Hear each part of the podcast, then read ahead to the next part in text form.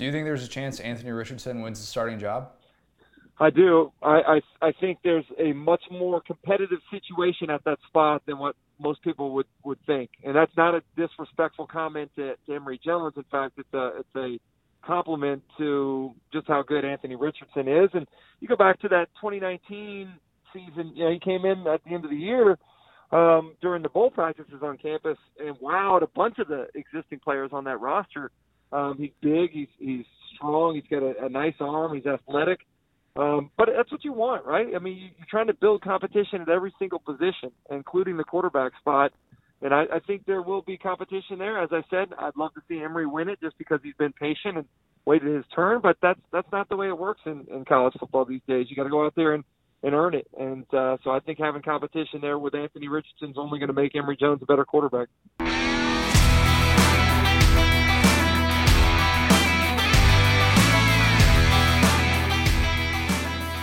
Hey, what's going on? This is the Saturday Down South podcast. I am Connor O'Gara. Will, it's been a week. It's been a week. Let's uh, let's start off the pod with a little story about my Twitter nightmare. I am pretty sure that my Twitter account is getting shut down. And I'm pretty sure because Twitter has told me that three different times. Is it because of the dad puns? Is that what got you? No, no, the dad puns didn't do it in. Um, they, they didn't say, hey, there's too much SEC content in the world. We're going to sort of censor you.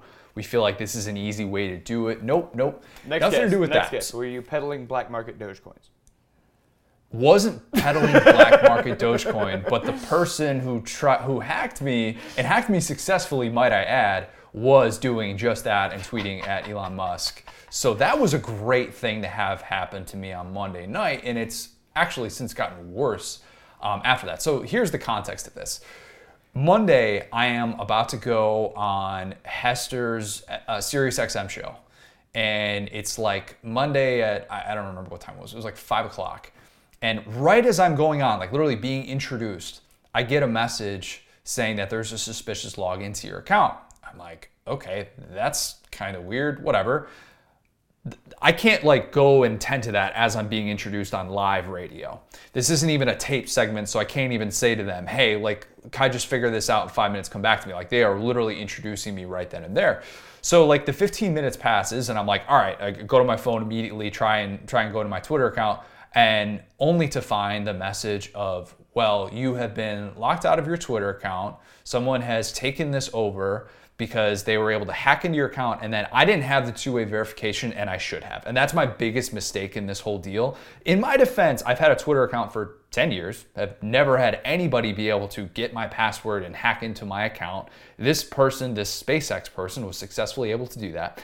And then I find that not only am I locked out of my account, but they have taken over. They changed my profile picture. They start tweeting out all these random Dogecoins, th- Dogecoins things. I had some people reach out to me and say like, "We thought you were just doing this as a joke." I'm like, "Yeah, that's that's what I'm going to spend my time doing on a Monday night. That's that's I'm so bored in May that I'm going to sit here and no, no, did not happen." So all of that happens and I'm like, "All right, well." hopefully we can just show that this is that this is spam and this is hacked and then I could just take over my account, whatever. So, you know, had a few people who were able to kind of message, you know, go through and say that this this account has been hacked, blah blah blah. Twitter after a couple hours, whatever it was, acknowledges that this has been hacked. And then I had filed the report, done all that stuff. And then the problem though is that when Twitter got back to me, they're like, we can't do anything for you because this SpaceX person went in there and they changed the primary email and the phone number to their own. So there is nothing that they can do to verify that I'm the person on this account. I have screenshots, I have whatever you I have links to work to show my identity and who I am as a verified Twitter member. And so then I basically have like tried to send three different messages to them. And the part that frustrates me the most is like Twitter acknowledged that I was hacked but then they rejected me saying, well, we can't verify that you're the owner of this account because they switched the email and the phone number associated with it. I'm like, so there's no like that's just it. Like there's just nothing that that that I can do at this point. And I'm like trying to look for solutions or whatever.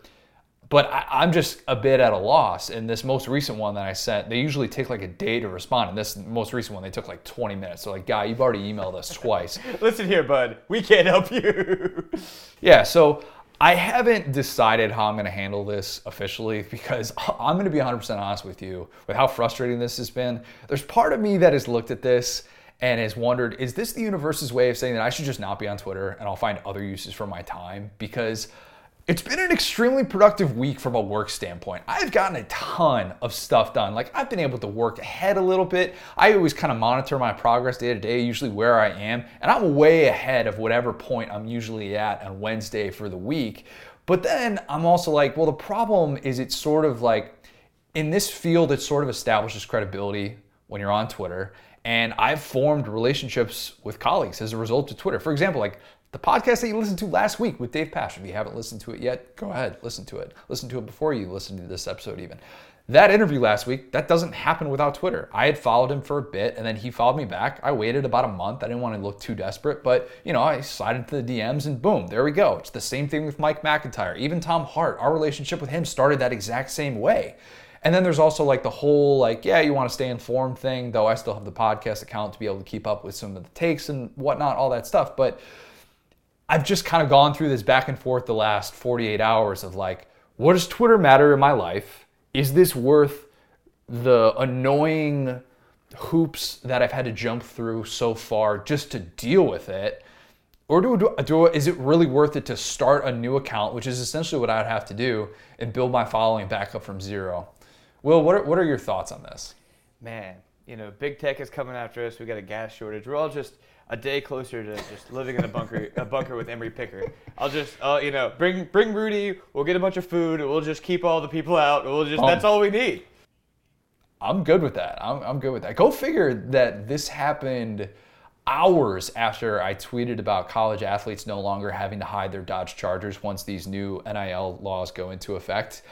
I'm just saying somebody might have put out a social media hit on me. I, I'm, I'm not going to rule that out. I had a player reach out to me and be like, dude, that was spot on. You nailed that. Exactly. So, I mean, I, I know it's a real thing that people are protecting, but So if you go missing in this call, I know exactly who to blame. Basically, yeah. Basically, you do. It, it sucks though because it's my biggest platform. I, I mean, yeah, I, I've been. There's part of it that's that's ego, and then there's part of it where it's like, look, I've been working to build this up last ten plus years of my life from from a professional standpoint. So, yeah, thanks a lot, Twitter. Really, really appreciate great start to my week. Anyways, we got a ton of stuff to get to today. That's much more important than that. Um, I had some thoughts on Jimbo's jab at Saban, which by now you've probably read a ton about, and just some of the, psycholog- the psychological motivation behind it that I don't really think has been addressed as much as it should have been. Plus, I wanted to dig into why the Henry To'oTo'o transfer news carried significance that was well beyond just what it means for Alabama's roster and why it's a pretty significant SEC wide takeaway for the transfer portal. I caught up with our good friend Chris Doering as well. We got to talk some SEC receivers, some stuff that I think Florida fans are going to find really, really interesting as well. And then with Mother's Day this past weekend, um, we're, we're talking about moms in figuring out, specifically having a relationship with your mom as an adult and how that's changed over time. But before we get to all of that, today's podcast is brought to you by the Saturday Football Newsletter. You know, it's a really good thing to have when you're locked out of Twitter? The Saturday Football Newsletter, because you can stay up to date and informed. You can't lock me out of my email account, Gmail. I've got too many of those things for that to happen. Sounds like a challenge. st- no, gosh, I had to like change all my passwords for that too. That was just an ordeal. Um, but anyways, that's that's just something you do out of paranoia. Saturday Football Newsletter has the non-Twitter people like me fully informed this time of year, especially when you know you don't necessarily need to be sitting there on Twitter all the time trying to get all your news. You can get the big headlines and stay informed, especially May and June when it's a little bit slower. There's still stuff going on. The transfer portal's all over the plate. How do you get signed up for the Saturday Football Newsletter? All you do, you go to your browser, you type Saturday.football. That's it. No .com needed. Go to your browser, Saturday.football. You put your email address in there. You get the week. You, you get every single newsletter that comes straight to your inbox, and it doesn't cost you anything. It doesn't cost you a thing. Adam Spencer does such a great job putting that together. You want to be informed this offseason as a college football fan. You want to know what people are saying, but you don't want to have to sift through all that stuff go subscribe to the Saturday Football newsletter. Will, did you know that Nick Saban is 23 and 0 against his disciples? Did you know that? Like it's a crazy stat that I'm sure nobody has ever heard before. Like it doesn't really get talked about like how good Saban is against his assistants. Of course you've heard that before. Finebaum tweeted out the four closest games that Saban had against one of his former assistants. I didn't even realize it was this lopsided. Where uh, Kirby 2017 in the, in the national championship, of course, was a three-point game. Then 2018 SEC championship, seven-point game. 2015 SEC championship against McElwain. People kind of forget that was a little bit closer, but not really. Where Alabama beats Florida by 14, they pulled away late. And then 2020 this past year against Kiffin, where Alabama only won that game by 15. To recap, though, 21 of the 23 games were decided by 14 points or more. Those three closest games were all neutral site games as well. I went back and I found every single one of those 23 games. I did a, a lot of, of, deep dives into this. And if you want more coverage on this, SaturdayDownSouth.com, we're going to have, there's a story that's coming about some of the wild stats related to this streak as well that I'm going to include in there. So, of the 23 games that Saban has won against his former assistants at Alabama, 21 of them were against Power 5 teams. 21. There was that great quote from SEC Media Days uh, a couple years ago where the legend Bob Holt, he steps up to the mic and he says, Nick Saban's former assistants are 0 16 against him. And then Kirby, just dry as possible, says, I'm well aware. That was less than two years ago. With that number at 23 and 0 now, look at those last seven games. The one against Kiffin was the only one decided by less than three scores. It's pretty crazy to look at stuff like time led versus Saban's Alabama teams for his former assistants. Just talking about Saban disciples here, remember that. Kirby has led against Alabama for five times as much as the next closest person.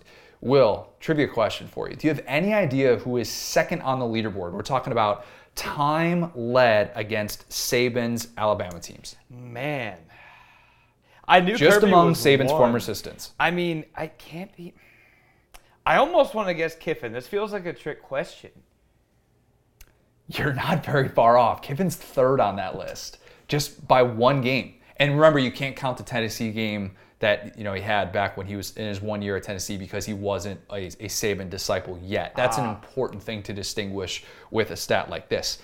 Will Muschamp is second on that list at 19 minutes and one second. Yeah.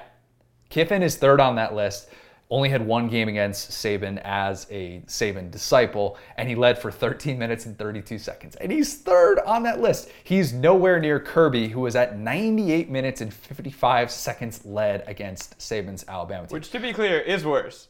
leading by the majority of those games and losing them is almost worse than just not leading at all. Get this. So, in those 23 games, only three, only three has Saban's team trailed in the second half. All three were against Kirby. All three times that Kirby has faced Saban, his team has led in the second half. Jimbo was definitely not that at all. Jimbo's faced Saban four times, three at Texas A&M, and then of course the 2017 opener at Florida State. That's the most of any Saban disciple. And in those 240 minutes of football, Jimbo led four. Will, you want to take a guess here? Oof, it's got to be low. I'm gonna say like 10 minutes. It's not a bad guess. It's not a bad guess. Six minutes and 29 seconds. I started to say That's five, it. but that felt disrespectful, so I rounded up. Wow. Nope. That that would have that would have played. That's an average of one minute and 37 seconds led per game. So I bring all that up because Jimbo now is the one saying that he's going to beat Saban's you know what while he's there. What I often forget, and maybe I don't do a good enough job of communicating this or this whole dynamic, is what this means to Kirby and Jimbo. Including the one year that Kirby spent with Saban at LSU, he spent 10, it's 10 total seasons with Saban. Jimbo is half of that, five seasons with Saban. Now think about the fact that every time you start talking about your goals, you have that yeah but waiting for you, and it's the former boss that can't that can just be like daydreaming. That can be talking to recruits. That can be going to these like fan or booster events and having to answer the question about it like hey why can't you beat saban? Fisher's comment about beating alabama's you know what while saban's there it came at a booster event It wasn't at some pregame press conference, postgame press conference. It wasn't on Finebaum. It wasn't at a charity golf event wherein the coach speaks for roughly five minutes to a swarm of reporters who only go to the three hour golf event for that sole purpose of hopefully getting some good sound from the head coach. Saban, on the other hand, provided that in that scenario. Shout out to Simone Eli, who had the quote, the question for the quote that went very viral. I love it when journalists are, they're really not afraid to ask Saban a question that he can easily just shoot down or blow right past. I admit, I've gotten in my head with Saban questions a lot. And I'm pretty sure the first time I ever asked him something was on the SEC teleconference like four years ago. And it was a comparison question, which Saban hates, and he breezed right past it. But Saban, he gave a reaction to the question about Jimbo because, it, in my opinion, it caught him off guard a little bit. At least that's what I thought. Maybe some people would disagree with that. But the response of, in golf, was perfect. You don't call out Saban like that. That was the takeaway. The people who call out Saban don't get that on record. Like, think back to that leaked video of Ed Orgeron LSU locker room after beating them in 2019, of course. Now, remember what Saban said a year later before the game.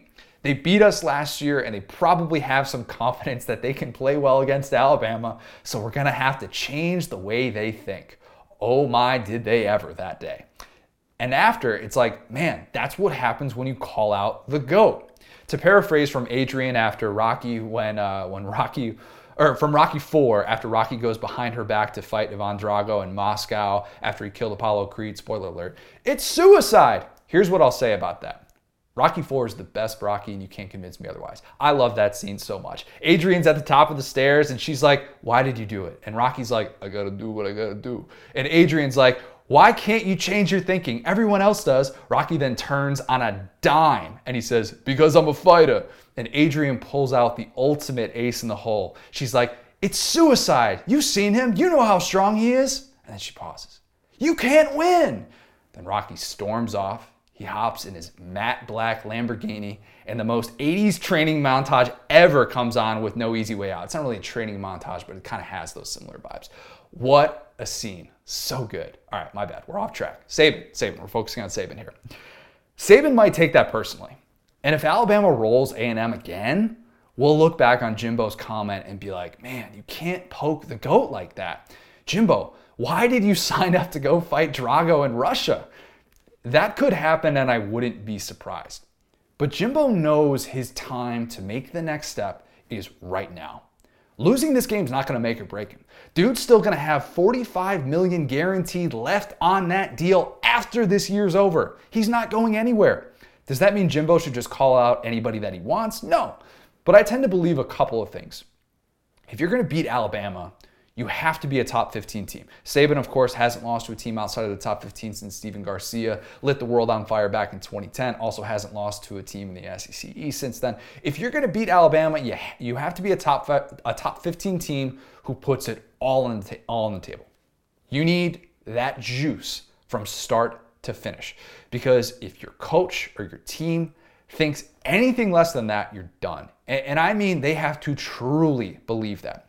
I think when we see teams who can push Alabama to its limit or beat Alabama, it's always a team who takes the shots downfield and they have a quarterback who can make the game-changing plays. Probably with the exception of like 2019 Auburn, where you know they benefited off of those two pick sixes a little bit. Just gonna say that. But at least Gus Malzahn did pull out all the stops at the very end of that game and the creative way he got that penalty.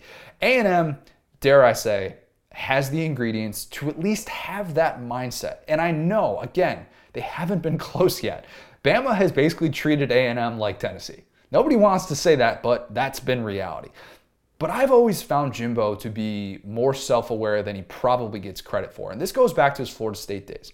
I'm not just talking about the fallout, but him recognizing that Florida State was falling behind with its facilities turned out to be spot on. But I remember one of the first stories I did for SDS back in 2017. And I was talking to our good friend, Gary Stokan. Gary Stokan runs the Peach Bowl, and he's been doing the kickoff game too.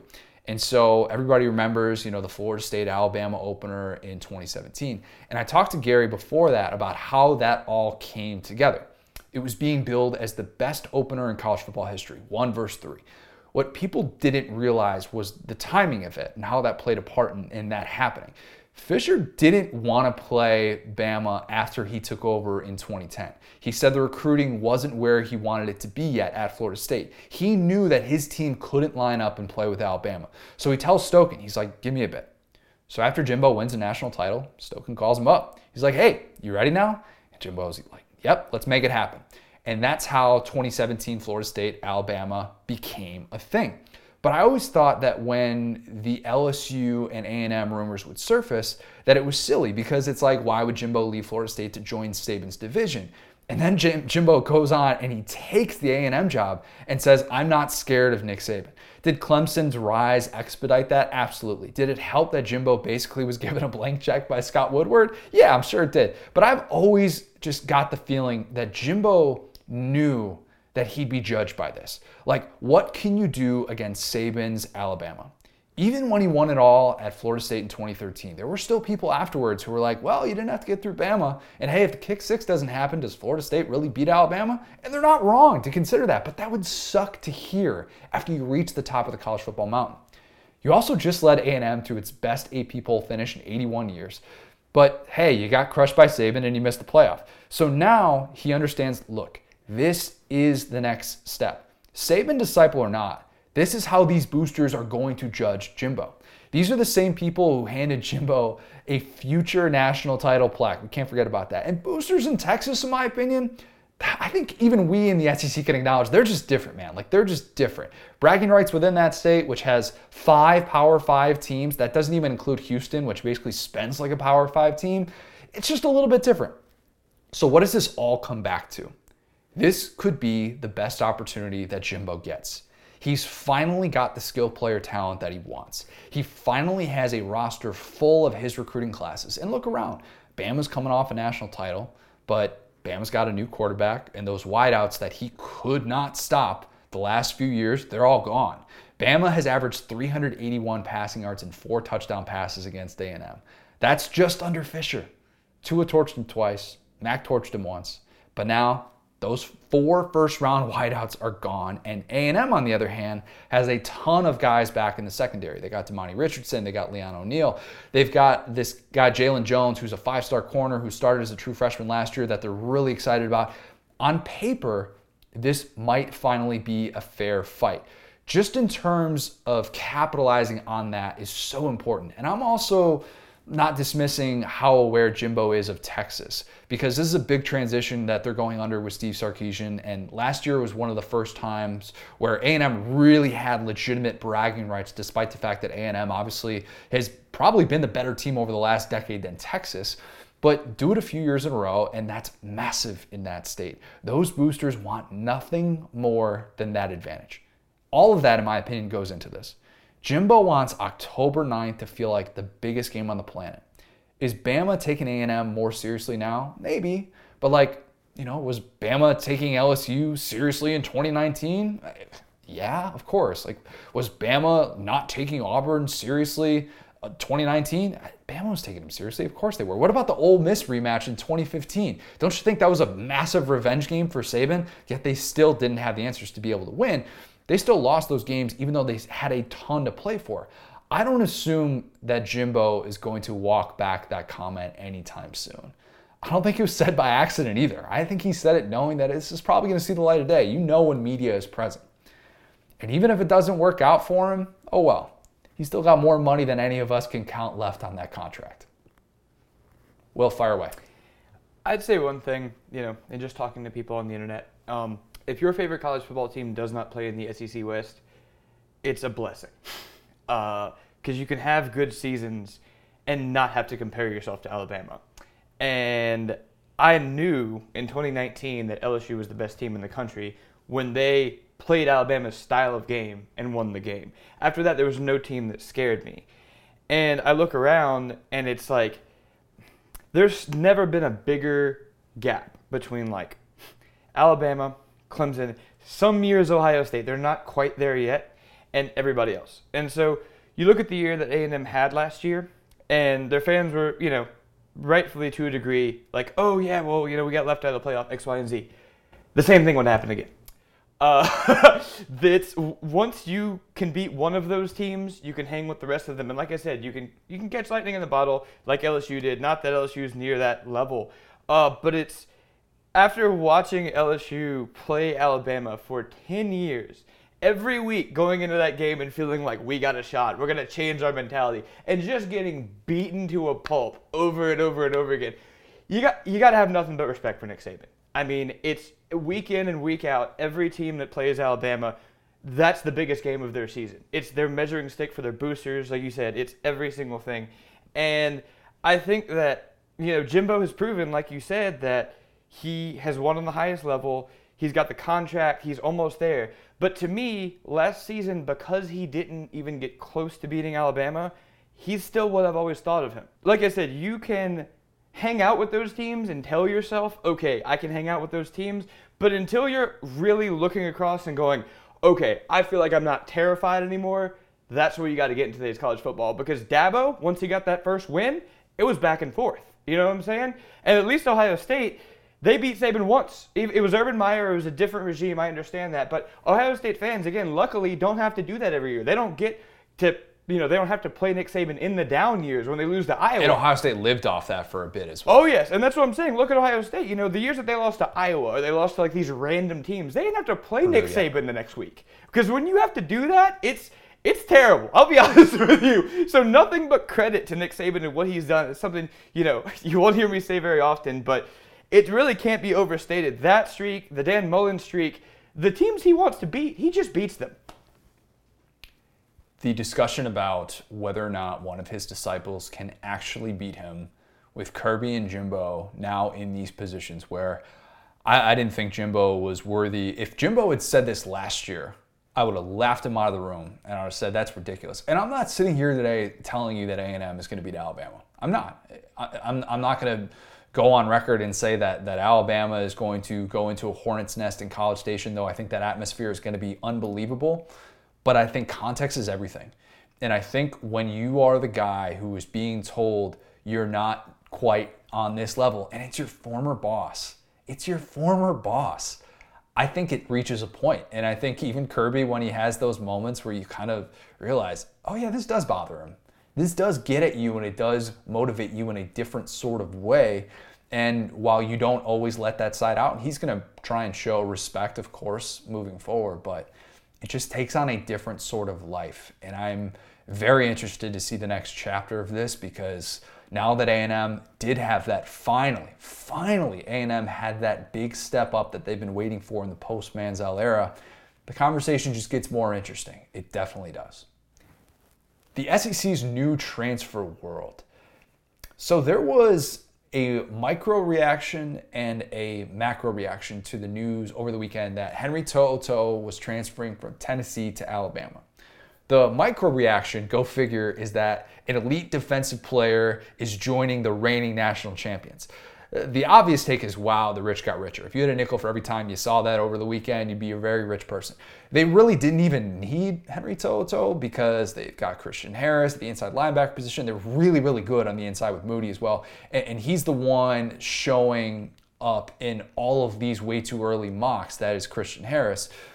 I have my questions a little bit about To'oTo'o because some of the raw numbers are really good. Like, you know, the guy led Tennessee in tackles last year, was second the year before that, 10 TFLs he was charted for last year. But then you look at some of the PFF stuff and it's not great. Like 30 SEC inside linebackers graded out better than him last year. He was not good in coverage at all. And yeah, he's not asked to rush the quarterback, but he wasn't even graded as a top 10 run defender, which is kind of like what he hangs his hat on. And again, that's just among SEC inside linebackers. How much of that was because he was playing in a brutal defense? Eh, I can go both ways with that. Like Pruitt's still a pretty good defensive mind, but then it's like, well, when your offense can't stay on the field, it makes sense that the Mike linebacker who never really leaves the field is probably the guy who's going to be hurt most by that if he's playing through injuries, all that stuff. But again, that's just the micro discussion with To'oTo'o.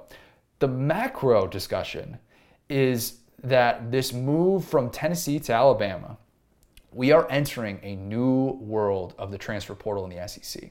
There's a little bit of this, like, yeah, when Saban does it, everybody follows suit. You know, like we've heard that for a while. But think about the circumstances surrounding To'oTo'o's announcement. the destination and the timing are significant. He was three and a half months removed from entering the portal in the first place. That was two days after the Pruitt news came out that he was fired and that this whole investigation was about to happen, blah, blah, blah, whatever. The guy had basically his pick of the litter. You can go anywhere in the country, man. Alabama, Ohio State, Florida, wherever. You name it, you're going to be able to go there. Under normal circumstances, I thought Ohio State made a lot of sense because they just lost four linebackers to the NFL. Also would have made sense given, you know, the NCAA's recent change, which is a month ago, the NCAA approved the one-time transfer rule for undergrads, meaning that To'oTo'o wouldn't need a waiver to play at Ohio State. Compare that to the SEC, who still had the one year rule in place. That's for undergraduate intra conference transfers. Remember last year, of course, Joey Gatewood, Cade Mays, Otis Reese. Greg Sankey ultimately decided to waive it because of COVID, but he did so right after the season opener, which was just a couple days after Joey Gatewood's new team faced his old team. Of course, not a coincidence. But Otis Reese was stuck in limbo because there was still the NCAA waiver that he couldn't get, and he actually blamed Georgia for blocking it, whatever. He actually didn't even get to play until there's three games left. It was brutal. Why is that worth noting? Because these intra conference transfers have been hell. That's what the SEC wanted. It's a way to sort of self govern. And, and, to be fair, the ACC also did that. But in March, the ACC lifted the one year ban for the intra conference transfers. Then the NCAA makes its announcement. And the writing on the wall is that the SEC is going to do it too. That won't be decided until the June 3rd vote with the SEC presidents, according to Aaron Suttles of The Athletic. But read between the lines here. Do you think To'oTo'o is going to Bama in his pre draft year if he thinks he's about to endure a massive headache with this, all because of the SEC rules? No way. There's no chance, especially when he could have gone anywhere. This rule is going to change. Soon, the one time transfer rule for undergraduates will be in place in the SEC. They won't have to sit that year. So, why is the SEC doing this all of a sudden? Last Friday, a day before To'oTo'o's announcement, we find out that NCAA President Mark Emmert, recently extended Mark Emmert, congratulations to him, he said in an article to the New York Times that he would recommend that college sports governing bodies approve new rules before or close to July 1st, which is when Alabama, Florida, Georgia, Mississippi, and New Mexico have new name, image, likeness laws going into effect. How does that relate to the transfer portal? When you understand that the SEC is always about getting a competitive advantage in basically everything it does with football, it makes perfect sense. If all of these states, and not just a few major ones in the South, have these new NIL laws put into effect, that levels the playing field in that way. So if all these states have the same NIL laws and the SEC is the only major conference still with this forced one-year ban for the intra-conference transfers, that's tough to sell to recruits. Or rather, it's easy to sell for the non SEC coaches recruiting against the SEC, and it makes the SEC look like it hasn't adapted to the times. Kids want freedom, they want the power. If the SEC looks like it's restricting that in any sort of way, it'll be used against it. If is this more about optics than anything else? Probably, yeah. But now if everyone else is doing away with the one-year ban for undergraduate transfers within the conference, it's about time that the SEC opens that up as well. That's saying a lot considering that this is the league that even had a one-year ban for interconference grad transfers up until 2018. People forget that. When they put that rule in place, it allowed no penalties for grad transfers and also players on teams facing a bowl ban. Under the current rules, To'oTo'o wouldn't have needed to go through the NCAA for a waiver, but he would have had to wait to see if Tennessee would get a bowl ban. How messed up is that? Like that's that's super super messed up to think about. Like the entire staff that recruited him is gone. He's playing in a different scheme with an offensive-minded coach who hasn't exactly been known for playing complementary football. Yet it would be up to Tennessee getting a bowl ban in order for him to avoid sitting a year. And in football, I just hate the idea of kids having to sit a year to transfer. You only get so many years in your athletic prime. It's different with football than other sports. Now, does that mean that I want total anarchy? No, which is why I think the one time transfer part is important of this. You can't just hop from school to school every single year. That'll prevent this from being total free agency, as some like Dabo Swinney have speculated that they're opposed to.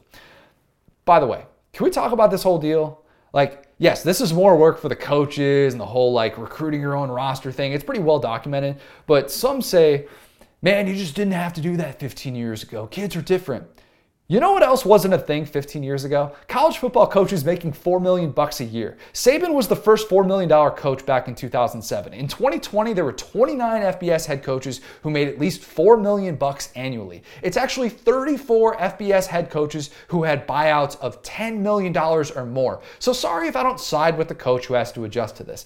And if done right, by the way, this also isn't just a rich get richer thing. I know that was brought up a lot with To'oTo'o, and people are like, crap, Saban's about to dominate this thing too. Hashtag adapt or die. We'll probably talk more about the moves that come with a program like Alabama or Georgia. And when it involves the national champions getting a starter, it's different than breaking down the key addition for a team who played a bowl game in Shreveport. It's going to work both ways, though. That's what you need to remember if you're not a fan of this right now. Every time that Saban or Kirby or Mullen, they go out and they get one of these guys, someone moves down on the depth chart. A Kentucky, a Missouri, they're going to swoop in, they're going to be able to capitalize on this. If it means getting players in spots where they can play, I'm all for it. Not every kid who hits the portal is some like third stringer who didn't want to work like some college football fans think. But I like that all signs point to Henry To'oTo'o being able to play this year. And while TJ Finley, I, he's a third stringer, I'm not saying like he's one of these kids who didn't like really want to work or anything like that. He just wasn't as good as Myles Brennan and Max Johnson. I'm also excited about the idea of him potentially going to an SEC team and playing immediately this year. If this creates a better pipeline for players to find the right places to play, I'm in support of that. It's going to take some getting used to, and it's not all going to be good. I'm not sitting here saying that. There's going to be moments in which you find yourself groaning, just groaning, because on a Saturday in May, which is what Tennessee fans endured when they had to watch To'oTo'o go to the dark side to play for Alabama, where you're just like, this sucks. This is the worst. And then there's also going to be the times when you're fired up in June because you sell yourself on a guy who got sick of being the third corner at LSU, so he transferred to your school. It's going to be an emotional roller coaster. That much I know. In some ways, though, To'oTo'o's transfer was the beginning of a new age in the SEC. Or rather, it's like the beginning of a new ride. There's many twists and turns that await. And I promise not all of them will make you nauseous. Will, any transfer portal thoughts? Yeah, I mean, I think that as I've gotten a little bit older, you know, started figuring it out, it the more I think of it, man, it's like if you didn't play a Division One sport, man, like respect these kids' decisions. You know, when it comes to opting out, transferring, all that different stuff, I couldn't imagine being in that position. I couldn't imagine every school in the country calling my phone and saying, hey, we're going to give you the best deal. This is going to be great, X, Y, and Z. These kids are, you know, 18, 19, 20. And I just hope everyone finds a spot for them. And sometimes you make mistakes. Obviously, you know, I did at 18 and everything. Shout out to the guy who transferred from Notre Dame to UCF, man. It's like you you know, you got to find your situation. So we should never make these kids feel bad for doing what works for them and their families, uh, you know, for what, you know, Big Gator 1979 says on the internet. I like that you went with 1979, not 1969. That was big of you, really big of you, Will, to point that out. Agreed. And I think that we're heading to a very different place in college football with how we feel about that. I think it's being interpreted by fans differently now than it would have been probably 10 years ago. But this is going to be part of the sport, and we're going to have to accept that. All right, let's go to my interview with Chris Doering. Always good to catch up with CD. We talked SEC receivers, some Florida offense stuff, and as always, we couldn't not talk about the HBC. So here's my interview with Chris Doering. I'm now excited to be joined by a very special guest. It is a good friend, Chris Doering. CD, let's get the important stuff out of the way here the IG stories they, they suggest that the workouts haven't exactly fallen off during you know the pandemic, all that stuff. Where where are we at now with all this? Is is the training up to six times a week? Is there a body fat percentage that we're going for? Like, what's the end game here?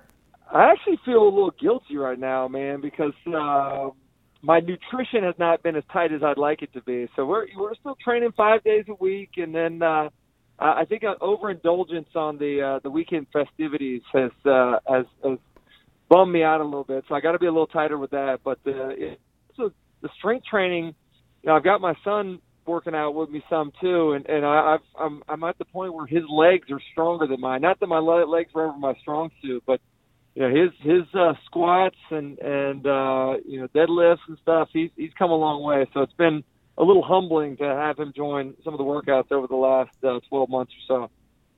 Are we talking thousand pound club for your son? That was a big deal in high school. I remember, like if you could do thousand pound club with bench, squat, deadlift, you were in rare company. Like, is is he getting to that type of level yet?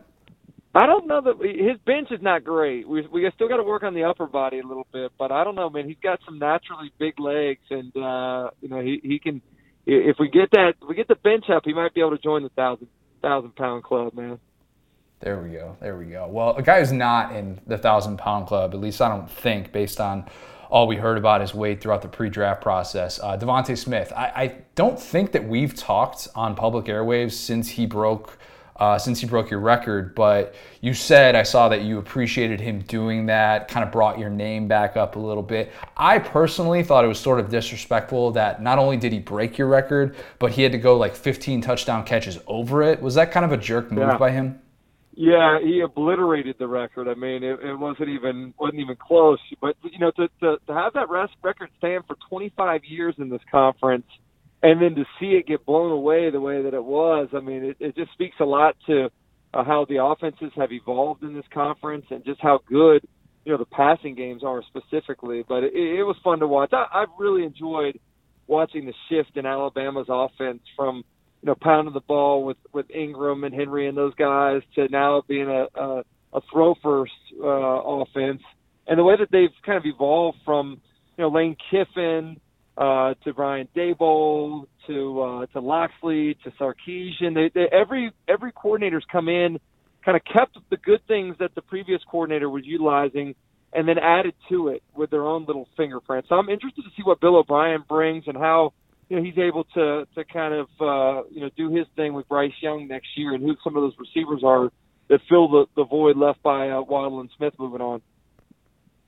Well, I mean, I was I was looking back at the game log here for for DeVonta, and there was a point where uh, after the Tennessee game where they lose Waddle and DeVonta has like a pretty quiet day. I think he had like 74 receiving yards, seven catches, no touchdowns though. So by my math, you probably were sitting in that spot where like, okay, we, we know what the final number is, but there was that one point during the year where he still like needed five more. There's like seven games left. That's not a guarantee. Was there some mental math that you were doing? I would be lying to you if I told you there was not. I mean, I, I definitely is celebrating the fact that DeVonta Smith was able to break the record uh, and a, a, a tremendous guy. You know, Coach Saban talks all the time about you know when your best players are also your best people in the locker room. Uh, he's speaking specifically about DeVonta Smith amongst a few others, but uh, just really been fun to watch him and the way that he's improved, particularly his route running uh, over his last couple seasons. Uh, but I would, I definitely, you know, I always said, and I learned this from my high school football coach John Clifford records were meant to be tied. So I really was hoping, you know, if anything, he would get to the to the 31 and stop, but uh, he, he just blew right past that, man. The good news is I think you're going to be on the podium with DeVonta and Amari for a while because, you know, records in terms of the passing touchdowns, they're made to be broken in the SEC. But at receiver, I was looking it up, and there's nobody returning who's in the top 50 all time in terms of receiving touchdowns in the SEC. And the active leaders in the SEC, I, I, think Pickens leads with 14, and everybody knows he's going to be missing, you know, what looks to be the majority of the season. And then you have like Jalen Wydermyer there with 12, and then I'm pretty sure that there's nobody else there that's in double figures. So you're good for at least another year. Go figure that both Pickens and Wydermyer injured during the spring. Is there a young guy in the league right now where you kind of look at, you're like, crap, that that guy could knock me off in the off of the podium in a couple years. You know, it, it's so unpredictable. I mean, I, I never would have imagined Ja'Marr Chase doing what he did in 2019. I I, I had so in the '95 season, I caught 17 touchdowns that year. I I broke the SEC single uh, season record as well as, as having the career record. And then my teammate Reidel Anthony came back and broke it the next year. He had 18 uh, in the '96 season. Um, but you know that record stood for uh, quite a quite a bit of, of time until you know 2019 when Ja'Marr Chase I think he caught 22 or 23. So again, obliterating the, the previous record for career t- or uh, touchdowns in a season. So you know you never know with the way that the the, the offenses are are being you know so wide open these days. Somebody can come out and have one of those big big years where they catch, you know, 20 something touchdowns. Now all of a sudden you're within, you know, 11 or 10 touchdowns of, of passing me and Amari. So it, it happens much quickly, much more quickly now than I think it ever did before. You, it used to be you had to be a guy that was around for, for four years. Now DeVonta Smith was certainly around for four years, but had Ja'Marr Chase stayed this past year and played, uh, he he would have passed that number too. True. Elijah Moore, another one. If he had stayed, you just kind of just kind of never know. Yeah. Uh, yeah. It, it, does feel like a bit of a, of a changing of the guard at the position. I think if you were to name the top four SEC returning receivers, it's probably, and this would probably the this this would be the consensus. I would think Treylon Burks, Kayshon Boutte, John Metchie, and then if he's healthy, George Pickens. Though I, have made the argument on this podcast before, I think Kearis Jackson still could potentially be the more valuable player, all things equal. But Burks, Boutte, and Metchie are all dealing with the same sort of issue where they really need to find that guy to complement them to make it so that they're not getting bracket coverage every single game. If you're filling out your preseason ballot today, who would be your two first team All SEC receivers? I'd probably go with Burks, and uh, I would probably go. I would I'd probably Metchie just because I think he's going to put up numbers. I mean, we, we've seen the the transition from year to year with with guys, you know, stepping up and getting the opportunity to be the the one receiver in that offense. Uh, so I, I imagine it would probably be Metchie. Although, shoot, uh, Kayshon Boutte was unbelievable last year in his freshman debut. So I, I'm torn. I, I I don't know how you feel about it, Connor, but I, I'm I'm in the Myles Brennan camp. As good as as mm. uh, Johnson was last year, I I think I, for whatever reason I, I maybe it's me just like personally cheering for Myles Brennan, knowing you know, that he's stayed around and kind of done the opposite of what people typically do at that position when they don't win the job right away. Like, I really want him to have a, a great final season in, in Baton Rouge. But I mean, if he he was putting up huge numbers at the start of last year, so I could see, I could see, I could see Kayshon Boutte being there as well. Man, I don't know, man. You, you, you put me in a tough spot. I'm going to go Metchie and um, and Burks there at that first spot, right? Yeah, I'm going to go Metchie and Burks. I, I, it, it's a really. I, I'm going to do what everybody else does in awards. Like it, it used to be, you had one position. Now, now that like in on the first team, in, in first team the basketball, you have like nine players. First team football, you, you know, you got you, you can throw a utility guy in there. You got a tight end. You're using four wide receivers. Like the math doesn't add up these days on some of those postseason awards. You, I'm glad you brought up the Myles Brennan thing because you kind of piss me off. I mean, yeah, I come out with my quarterback rankings. I put Myles Brennan at four. I'm kind of like going a little bit out on a limb, saying I think he can be a top four guy, not selling my Myles Brennan stock. I've done the whole thing. And then you come in, have to one up me. You put him at number three. And it's just like, oh, CD is the biggest Myles Brennan fan in the world. So why'd you have to do that to me? I took your your Myles Brennan uh, fan club uh, presidential award away from you, man. I'm sorry about that, but uh, yeah, man, I I just think we forget. You know, it's, it's out of sight, out of mind. And he was putting up some huge numbers. I think back to that Missouri game uh, last year, throwing it all over the yard that afternoon. I just, you know, I hope it would have been interesting to see what he was able to accomplish, what the team was able to accomplish had he stayed healthy. But uh, I really, you know, for whatever reason, I, I feel the kind of the same way about Emory Jones, and I'm sure we'll talk Florida too. But you know, Emory Jones was the antithesis of what most highly recruited quarterbacks would do. You know, the fact that he stayed around and waited his turn and and uh, and been more patient. So I, I I think I got a soft spot in my heart for he and Brennan because of of how different they are than than what most highly recruited quarterbacks are these days.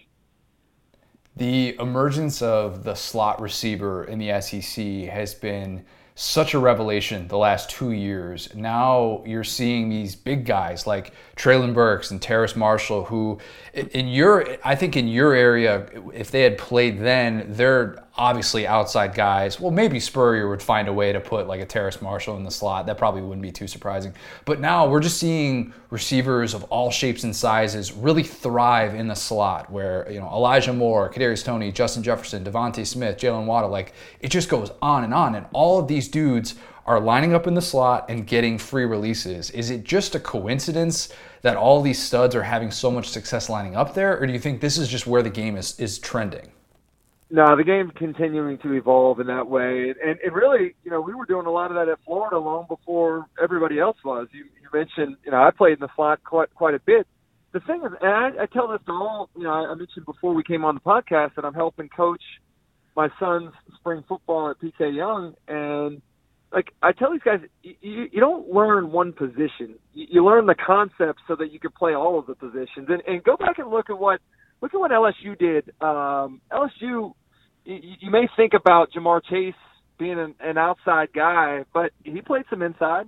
Well, Justin Jefferson played some outside as well. So being able to move around and do a little bit of everything is is really important in today's passing game.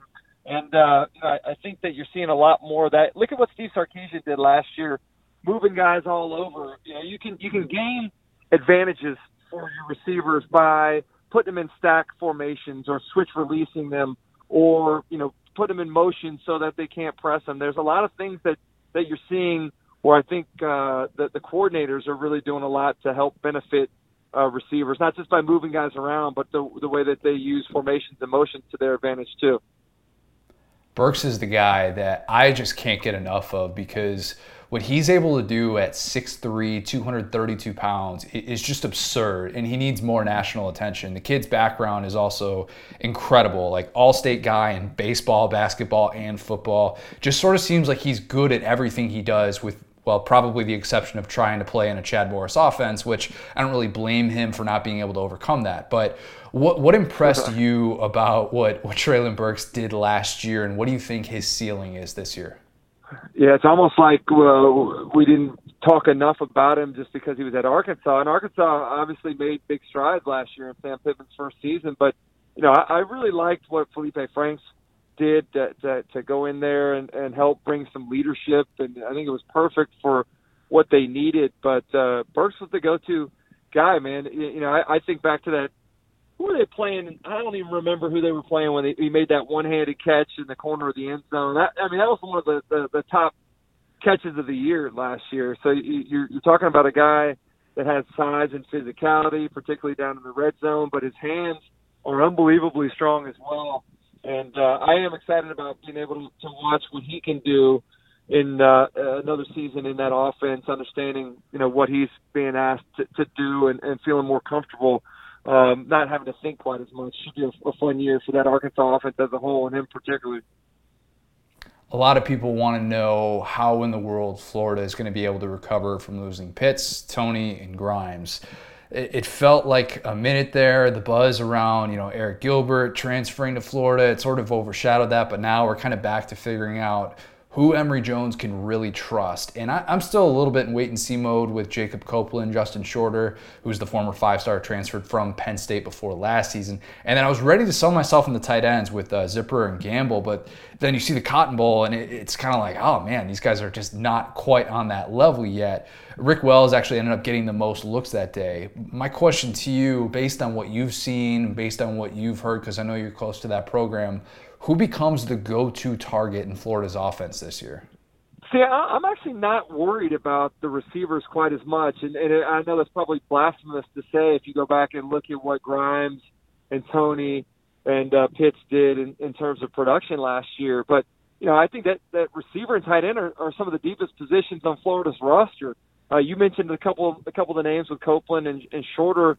Uh, you forget about Trent Whittemore, who's from right here in Gainesville, a guy that I've mm. uh, you know I, I grew up with his father and, and think very highly of, of Trent and his family.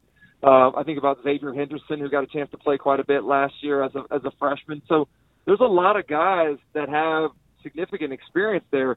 Where I'm more worried, to be honest with you, Connor, is on the offensive line. The offensive line has been very poor, very inconsistent in Mullen's first three years here in Gainesville. And, and to Coach Mullen's credit, he's done more with less and found ways to overcome those deficiencies much better than most coaches would be able to. So I, I want to see them develop some run game. I know with whether it's Emory Jones or Anthony Richardson winning the quarterback job, you know, you're going to see more uh, success with the quarterback run. Those guys are, are, are better athletes than Trask were in terms of running the football. But you got to be able to move people off on the off off the line of scrimmage in this league, and I want to see Florida be able to do that. I want to see them with more athleticism and, and some of their their pass protection. They just they look very uh, top heavy to me a lot. So I, I'm I'm more concerned about them developing some balance with the run game, uh, specifically with the offensive line being able to get a push up front. Do you think there's a chance Anthony Richardson wins the starting job? I do. I, I I think there's a much more competitive situation at that spot than what most people would would think, and that's not a disrespectful comment to, to Emory Jones. In fact, it's a it's a compliment to just how good Anthony Richardson is. And you go back to that 2019 season. You know, he came in at the end of the year um, during the bowl practices on campus and wowed a bunch of the existing players on that roster. Um, he's big. He's he's strong. He's got a, a nice arm. He's athletic. Um, but that's what you want, right? I mean, you're trying to build competition at every single position, including the quarterback spot. And I, I think there will be competition there. As I said, I'd love to see Emory win it just because he's been patient and waited his turn. But that's that's not the way it works in, in college football these days. You got to go out there and and earn it. And uh, so I think having competition there with Anthony Richardson is only going to make Emory Jones a better quarterback. Mullen had this comment this offseason that I thought was really interesting. He's had, he's had a lot of interesting comments over the last year, but the one that kind of stood out to me was he said something to the effect of you can have, you know, you can adjust to, to anything. You can go out there and do what we did last year and have the number one passing offense in the country. Or, you know, if you have a quarterback and run the ball more, you can do that with him too. And everybody expects this offense to go through a significant transformation post Kyle Trask, but how significant is that transformation really going to be? Because I look at the numbers and I'm thinking to myself, man, if you can find a way, and this is a big if, but if Emory Jones is a more accurate quarterback than what he's been when he's been given kind of these random reps here and there, and I don't want to judge him too much on that, then doesn't that really change what you're allowed to do, you know, in Dan Mullen's offense moving forward? Because it seemed like, man, these guys just got so much separation. But how do you see this offense looking from an identity standpoint this year? You know, I'm a lot less worried about the quarterback spot than maybe I would have been um, had I not seen Emory Jones play in that Auburn game two years ago. You know, he came in when Kyle Trask got hurt right before halftime. Didn't really look like, you know, he, he was all that that uh, frazzled. When he came in, led Florida to a, a scoring drive right before the half. I thought it was going to be disastrous. Uh, you know, coming into that situation cold off the bench, but he handled that really well. I think Dan Mullen's done a nice job. If you go back and look at Coach Mullen's track record, what he typically does is, is, is lets guys develop on the bench, brings them in when they're upperclassmen, and they they have a lot of success that way. That that was the old blueprint. That was the formula when I played. I mean, even up until ten years ago, you were seeing guys come in, redshirt, wait their turn, start as as juniors, and and play for two years. Now, the, the idea of putting young guys in positions to to play earlier, I don't think I think it does them a disservice in a lot of ways. So I, I've seen the way that that uh, Coach Mullen has used Emory Jones. Seen him in the in the red zone with some some RPO stuff or some uh, zone read stuff down in that part of the field.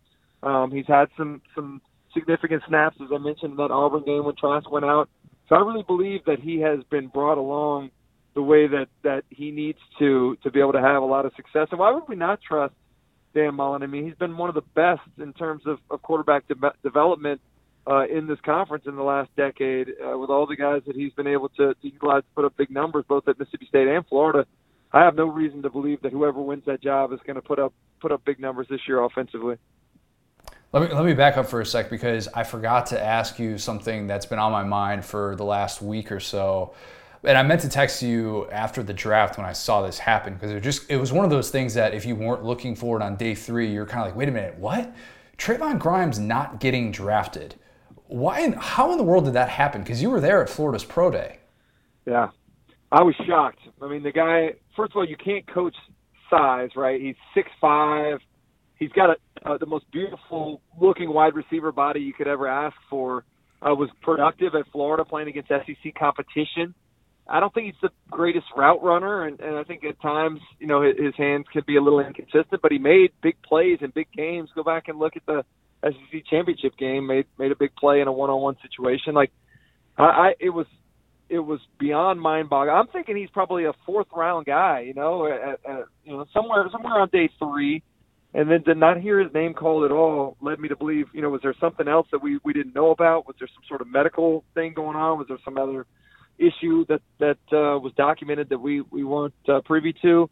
But uh, this guy this guy was way way more way too productive not to be not to be a, uh, uh, selected in that draft the other day.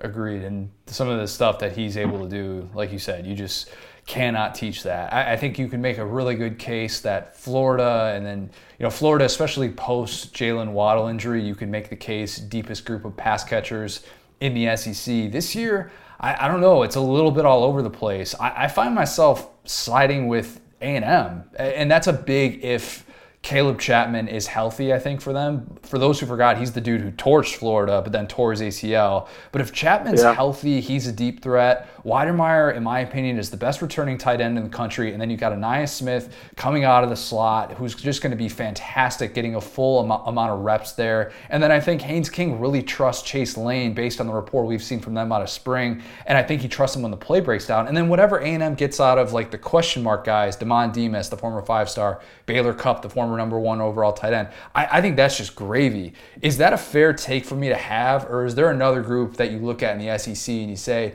and, and probably Bama is a little bit of the default here, but is there another group that you look at and say they probably have a deeper group of receivers? I still believe Florida has a really uh, deep group, uh, but I, I, you know, I think you make a good argument for for Texas A&M.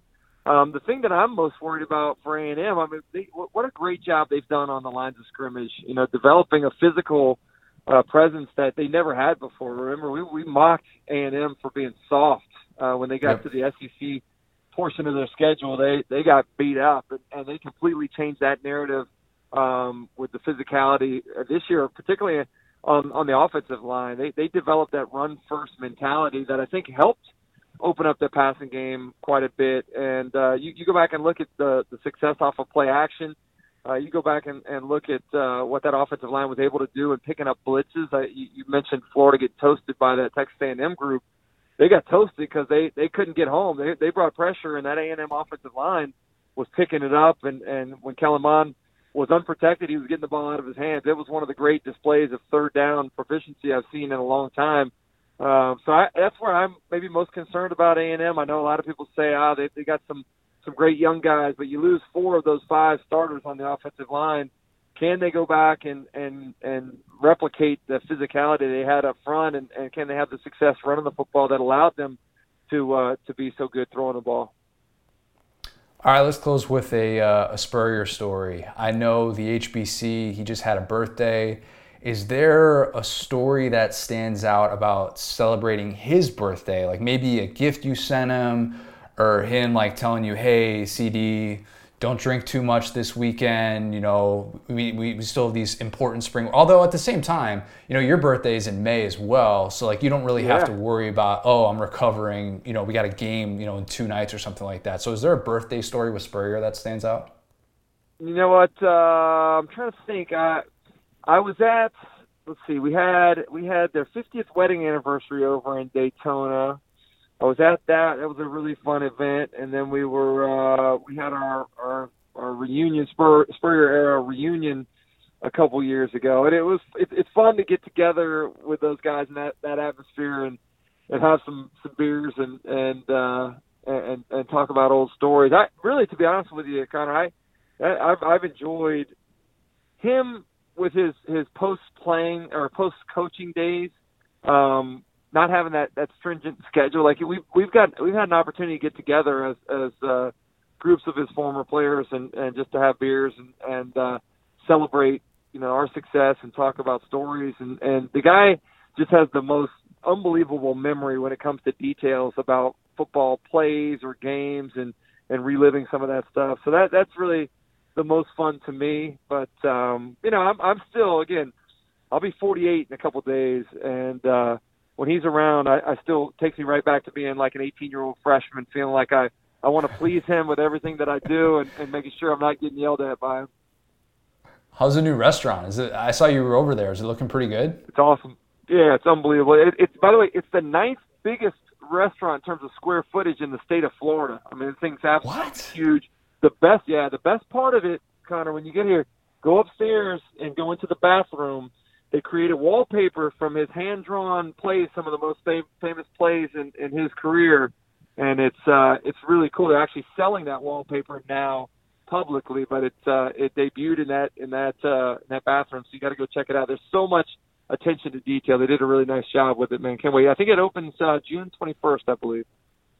So, okay, I, I got to ask this then. Hypothetically speaking, if one were to, let's say, miss while urinating, can one locate Doering's got a touchdown, the play that he drew up for that?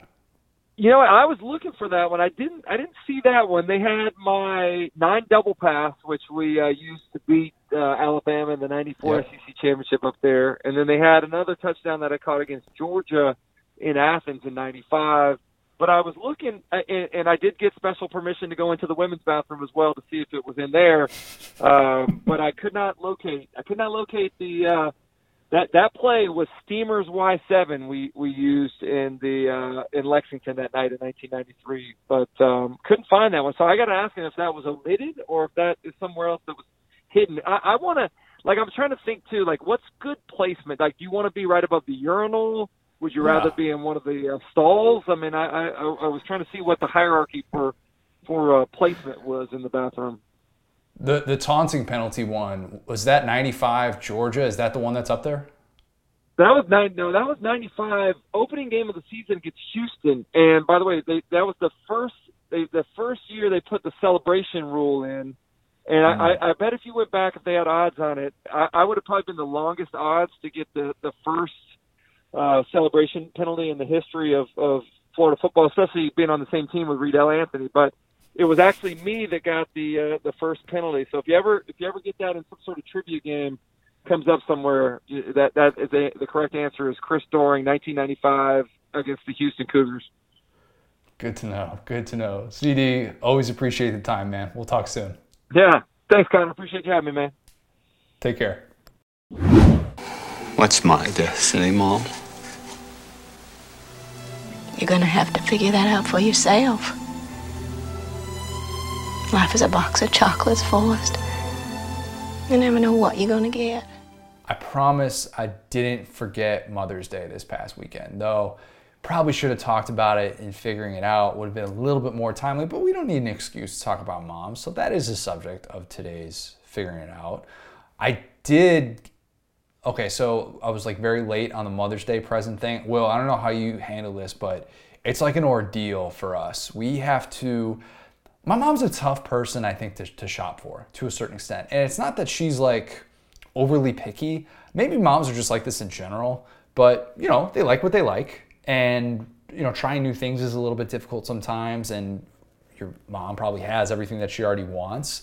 So like it's sometimes it's a struggle to shop for both of our for both of our respective moms.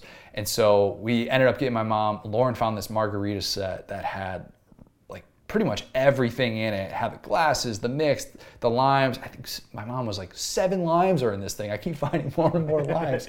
But a pretty cool looking thing, and it ended up, you know, it ended up landing pretty well. But what? How do you approach Mother's Day with getting your mom a present? Is that something that you have to think about like weeks in advance, or are you pretty much like, oh yeah, like week of, I'll think of something? Yeah, uh, this year I did week of. I think that like, so what I'll do is I'll think about like I'll write down like what are my mom's interests, and then if I just can't find anything off of that, then I'll just be like, boom, let me get her something sentimental that she just can't hate because it's like sentimental, and it, that's always the strategy to go. That's good. Sentimental is always worth it if you can find the exact right thing. Always, always worth that little bit of extra effort.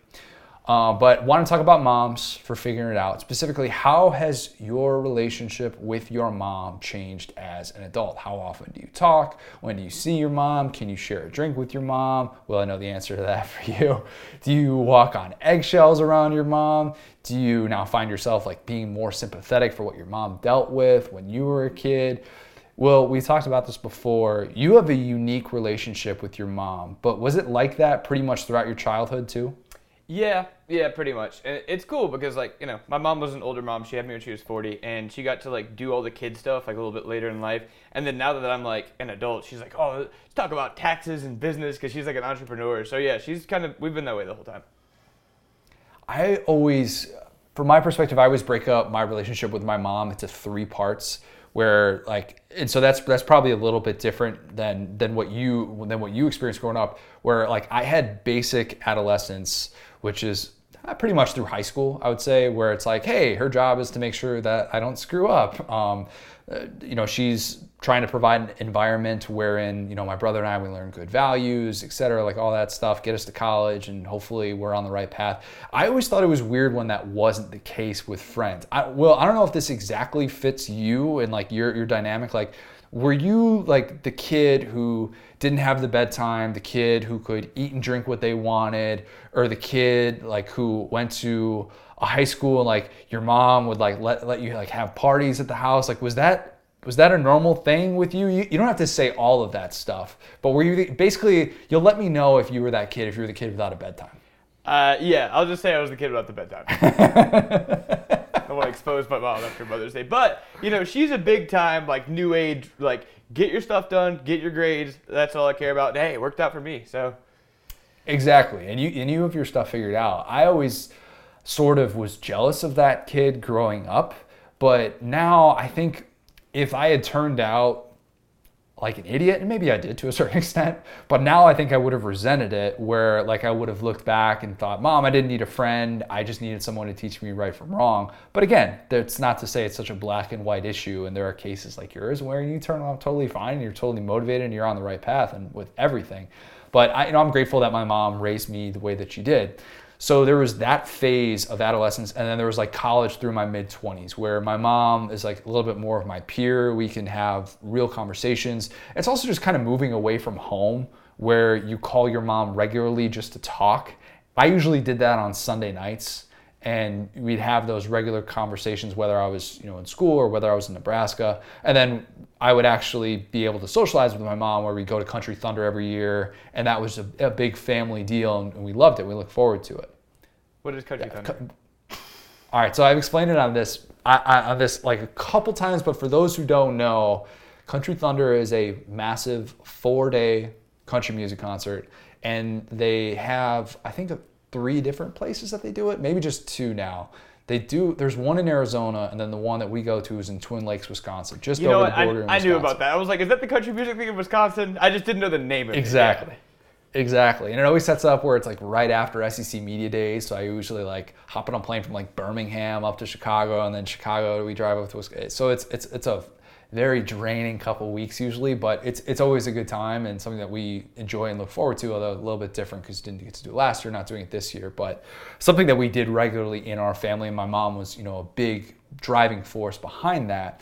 But this the relationship with my mom changed a little bit after my dad died where the family unit it, it's just kind of different when you don't have that that father figure there. My brother and I would just take trips to Chicago just to see her, you know, just to kind of see how she's doing. And those those months in February are just they're just brutal, man. Like brutal in the Midwest having to deal with that. And so we were her support system for a little while. And it's a little bit different now because my mom has been dating the same guy for a couple years. They get to spend a lot of time together and you know, they've kind of been each other's support system. But when you go through something like that, and I've said this before, you just see a different side of your parent where I, I developed even more respect for my mom, which sounds weird because that was already starting, I think, in my early 20s.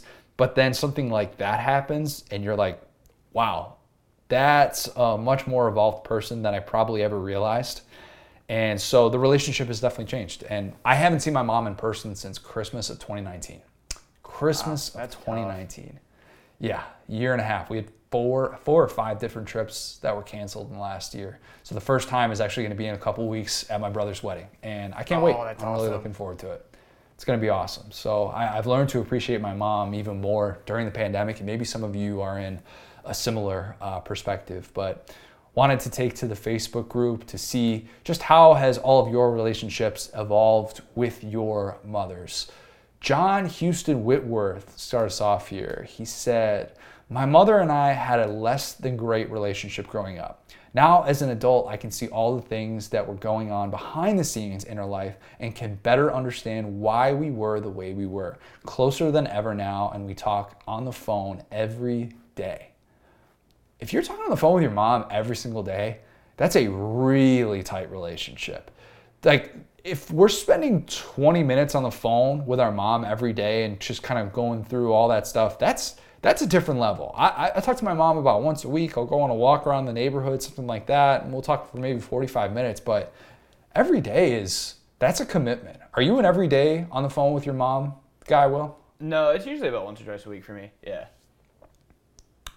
Every day is is I mean, they, they probably you probably also if you're doing that every day, I would assume that you probably don't get to see your mom on a regular basis as much. Maybe there's there's long distance working there, um, but cool to see those people who grow up and they don't have that great relationship with their mom, and there's maybe resentment or there's a lot of dynamics at play. And then as an adult, you kind of put all that stuff to the side, and you're able to just put put whatever differences that are in the past in the past, and you can just say, we're, we're life is too short to have these these grudges, these divides in our family. He's, Appreciate he's right though, John. because like as as you grow up, you really start to respect your parents more. It's like for my mom, as we were always talking about, you know, getting houses, doing things like that. She made that stuff look so effortless when I was young, and I always just call up and I'm like, "How did you do all of this? Like, how Right. it looks so easy?" I'm always amazed too when I think about raising two young boys like my mom did, and she she went she was working part time for a while to to be able to raise us and to do all that. I'm thinking to myself like to be able to maintain a household and you know my dad would sell cars on Saturdays as well, so like it's not that my dad was never home. My dad still had two off days, but my mom just did had to do so much to be able to keep everything in order and, and all the stuff that comes with like maintaining a house that I'm learning about now. To be able to do that while raising two kids, like Lauren will often say to me after we have a full Sunday wherein we you know, catch up on chores and meal prep and all that stuff, and she'll say to me at the end of the Sunday, "Now picture doing this with a kid." I don't know how some of you do it. I don't know how some of you do it, moms and dads alike. That is not an easy thing to do. Drew Page, he says, I've always respected my mother, but I think growing up knowing that she was balancing having stepkids that were a handful, being there to step up while my dad was making barely any money in his business and going through his depression, and also just being a mother while working a demanding job for the state government gave me a different kind of respect for her now that I'm adult respecting what your parents did for their profession is something that comes way later.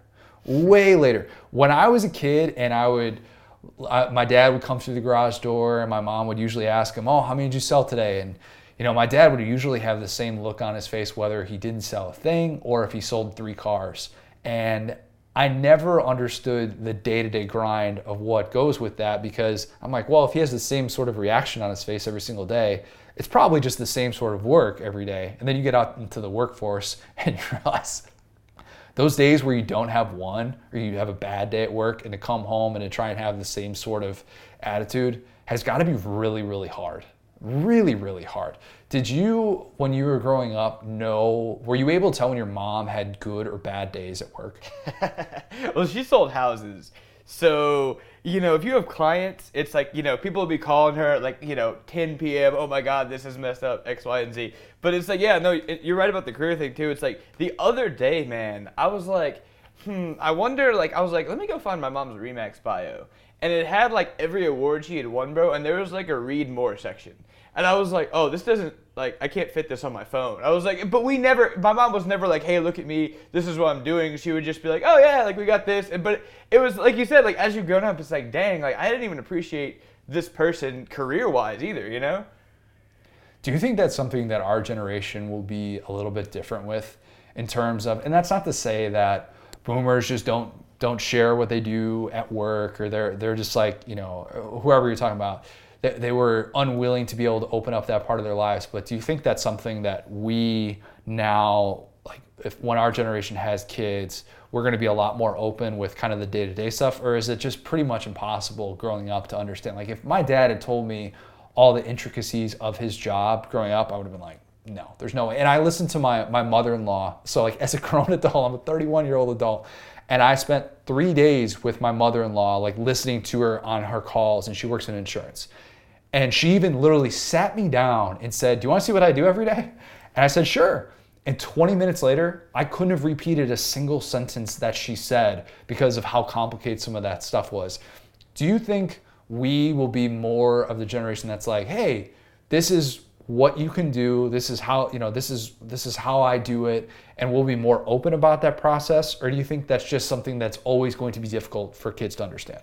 No, I actually I think that's a fantastic point. You're absolutely right because like the boomer generation was so you know you go to work, you get home, you know then you got family time, and there wasn't a lot of like I said there wasn't a lot of hey look at me. There wasn't a lot of like even thinking that we'd be interested in that kind of stuff. But like I feel like yeah like as my kids you know grow up, especially because what we do is uh, objectively kind of like cool. You know, like you write about the SEC. Like I'm sure when you have kids and they start turning five, six, seven, and it's like, oh no, like my dad's at that game. You know what I'm saying? Like that's gonna be super cool. For me, I make dumb gifts, so I'm probably like, look at this gif I made today. My kids be like, shut up, dad. I always loved um, going to my mom. My mom's a kindergarten gym teacher, as I've said before, and she's been doing that for like close to 20. I think she's been doing it for 20 years now, or if, if it's not 20, it's very close to it. But I always loved being able to go to work with her, even when I was in middle school or something like that. When you're kind of in the too cool for school type of phase and you're angsty and all that stuff, but just seeing the way that kids would respond to her because I loved gym class growing up. That was always so fun for me and getting to see the way that she interacted. I had a, probably a better feel for what my mom did on a day to day basis. But then to come home and like have to deal with my brother and I, I mean, gosh, strength that it takes to do that. It's like a whole Uh, no other gym class after gym class. right? Same sort of deal. Nick Ruark says, My relationship with my mom has become much better since I got older. I think when I was young, I was just an immature kid who didn't appreciate anything. As I got older and matured, I have, to, I have come to appreciate things more. And of course, most importantly, my mother. Gotta appreciate a mom even more when she loves going to a college football game with you. And I uh, posted in the Facebook group a picture of himself with his mom at a Kentucky game. That's awesome. I love that. Isn't a, you, you get to do that way more than I think the average person does. Getting to experience the sports side, like your main passion with your mom like that, man, that is a luxury.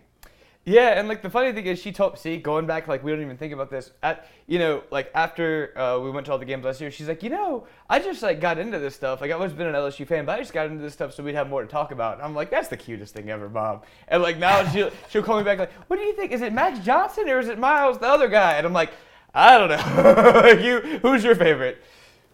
She's got takes. I love it. I love it. My mom used to take me to we when we used to go to game like the only experience kind of like that. My brother and I would occasionally go with my mom, and I think my aunt Megan would go as well. Megan's in the Facebook group. She's a big SEC fan now. Shout out. Um, well, we would go to uh, we'd go to Northwestern football games, and I have memories of being able to do that on a Saturday, and the bleachers are like half full, and you're like, wait a minute, this is a big time. Um, but yeah, having that relationship with with your mom is awesome because you kind of assume that you're going to share similar sports interests with your dad, and that's something that you can always talk about. And I, I appreciated that so much to be able to talk about you know the Cubs or, or the Bulls, Bears, whatever with my dad. But being able to like also have that side with your mom, where your mom wants to go to tailgates and stuff. That's that's so cool. I just always thought that was such an awesome thing, and not to say that all moms have to be into sports or anything like that, but just a mom who's kind of willing to open up that world. And like you said, well, I saw that you were interested in it, so I decided to be interested in it. That's that's very very impressive. Matthew Sadro, we'll close on this one. We got we got um, very very good one from Matthew here. He says, "My mother and I got pretty close towards the end of high school, and then when I went off to college, I couldn't really pinpoint why it happened, but there was a deeper level of trust that had built up." Um, then, when her mom got cancer during my gap year after undergrad, I started to help her as much as I could with medical visits, etc. And we were able to bond more through that experience. Once my grandmother passed away last February, I was able to stay at home with my mom and watch movies and TV shows with her all day. During those several weeks before the world shut down, I silently helped her grieve by being there as a distraction, making different types of coffee for her to try, cooking, anything else that would keep her mind occupied. And now, since I got engaged this past November, we've been planning my wedding together with my fiance and her family, which is a whole new wonderful experience to share with your mother.